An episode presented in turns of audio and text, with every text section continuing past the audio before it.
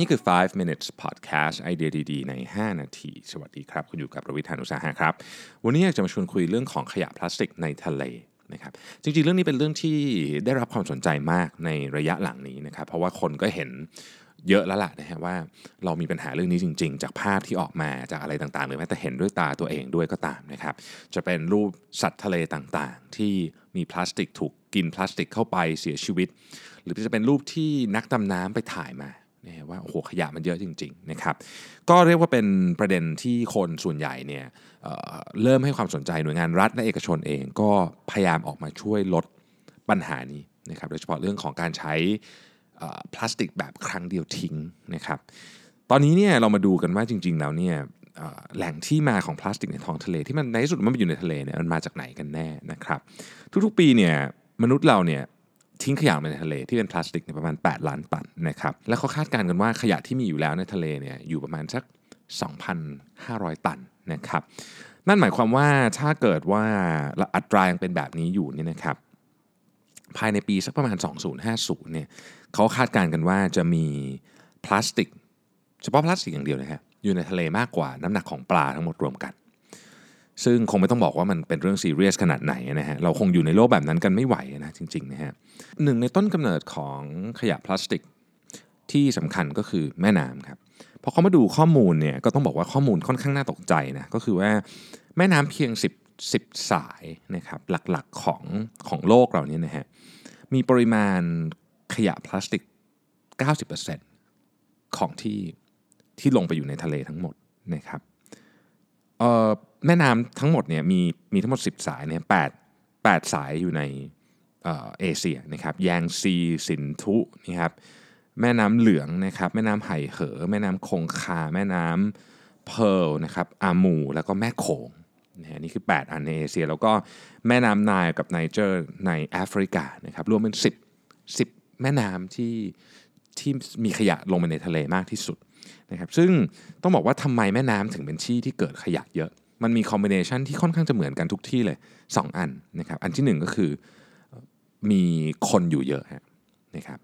อันที่ 2 ก็คือว่ามีระบบการจัดการน้ำเสียที่ไม่ดี เราลองนึกภาพตามเนาะในที่ที่ไม่ได้มีการควบคุมเรื่องพวกนี้เยอะเนี่ยคนกินคนใช้เสร็จก็โยนลงไปในน้ำเลยนะครับในลำคลองเนี่ยมันก็ต่อเข้าสู่แม่น้ำนะครับ ซึ่งพอมันเป็นแบบนี้ปุ๊บเนี่ย เอ่อเอายกตัวอย่างอย่างยางซีเนี่ยนะครับยางซีเนี่ยเป็นแม่น้ำที่ทั้งหมดในระบบซิสเต็มทั้งหมดของยางซีเนี่ยมีคนอยู่กับ 500 ล้านคน คือคือประมาณประมาณเยอะกว่าหนึ่งในสามของประชากรของจีนนะฮะเพราะฉะนั้นการแก้ปัญหาเรื่องนี้ไม่ไม่ใช่เรื่องง่ายนะแต่ว่ารัฐบาลจีนมีความเข้มงวดในประเด็นนี้ค่อนข้างมาก เพราะในในระยะหลังต้องบอกว่าหนึ่งในประเทศที่เติบเรียกว่ามีอัตราการ ตื่นตัวนะครับของเรื่องสิ่งแวดล้อมอย่างมากคือประเทศจีนนี่แหละนะฮะในอดีตต้องยอมรับจริง ๆ ว่าจีนก็เป็นประเทศที่อาจจะมีอัตราการสร้างมลภาวะที่เยอะเหมือนกัน คือถ้าเกิดมีตัวเลขกันมาดูก็จะเห็นว่าอัตราการสร้างมลภาวะของจีนค่อนข้างเยอะ แต่ว่าในระยะหลังๆมานี้นะครับความพยายามในการที่จะลดเรื่องนี้ของเขาเนี่ยจริงจังมากนะครับ ตอนนี้รัฐบาลจีนก็ประกาศแล้วว่าอัตราการรีไซเคิลนะครับในปี 2020 คือปีหน้าเนี่ยจะต้องอยู่ที่ระดับ 35%ให้ได้ นะฮะซึ่งถ้าเกิดว่าอยู่ในระดับนั้นก็ถือว่าเป็นระดับที่ค่อนข้างสูงแล้วทีเดียวนะครับในขณะที่สถานการณ์ในอินเดียนะฮะก็ก็ค่อนข้างหนักเหมือนกันเพราะว่าคนอินเดียก็ก็อยู่ริมแม่น้ำเยอะนะครับแล้วก็ทำกิจกรรมอะไรกับแม่น้ำค่อนข้างเยอะด้วยนะอินเดียเองก็เป็นอีกหนึ่งประเทศที่มีความพยายามที่จะแบนนะครับ disposal plastic อย่างในเดลีเนี่ยแบนเลยนะครับแล้วก็ non biodegradable ก็คือไอ้พวกที่ย่อยสลายยากเนี่ยถูกแบนใน ในหลายเมืองนะครับในอินเดียด้วยนะฮะทีนี้เรามาดูว่าถ้าเกิดว่าพูดถึงจำนวนนะครับนับเป็นชิ้นนะนับเป็นชิ้นนะฮะอะไรคือของที่เจอเยอะที่สุดในหมวดขยะนะครับอันดับที่1เนี่ยคือก้นบุหรี่ฮะอันนี้เยอะที่สุดนะฮะอันดับที่ 2 คือที่ห่ออาหาร อันดับที่ 3 คือขวดพลาสติก เครื่องดื่มที่ใส่เครื่องดื่มนะครับอันดับที่ 4 คือฝาของขวดพลาสติก อันดับที่ 5 คือถุงใส่ขยะนะครับและบรรดา ขออภัยครับถุงถุงพลาสติกใส่ของนะครับและบรรดาถุงพลาสติกทั้งหลายเนี่ยเข้ามาอันดับที่ 6 อันดับที่ 7 คือหลอดนะครับอันดับที่ 8 คือพวกที่เป็นกล่องพลาสติกต่างๆ ที่ใส่ในอาหารเทคเอาท์นะครับอันดับที่ 9 ฝาพลาสติกนะครับอันดับที่ 10นะฮะก็เป็นโฟมนะฮะอันดับที่ 10 คือโฟมใส่อาหาร จะเห็นว่าเกือบทุกอันดับเนี่ยเกี่ยวข้องกับพลาสติกหมดเลยนะครับดังนั้นเนี่ยเป็นพลาสติกที่เราใช้ในชีวิตประจำวันธรรมดาธรรมดานี่แหละ มันเป็นสัญญาณอันหนึงที่บอกเลยนะว่า ขยะทั้งหมดเหล่านี้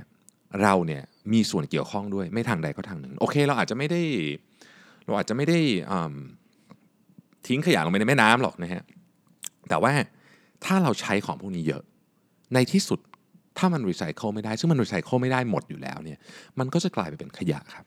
หนึ่งในทางที่เราควรจะทำก็คือการลดการใช้พลาสติกอย่างจริงจัง เราต้องจริงจังกับเรื่องนี้นะครับ เดี๋ยวผมจะมีตอนที่มาคุยกันว่า เราจะใช้ชีวิต 24 ชั่วโมงเนี่ยโดยใช้พลาสติกให้น้อยที่สุดได้ยังไงสำหรับวันนี้ขอบคุณที่ติดตาม 5 minutes ครับ สวัสดีครับ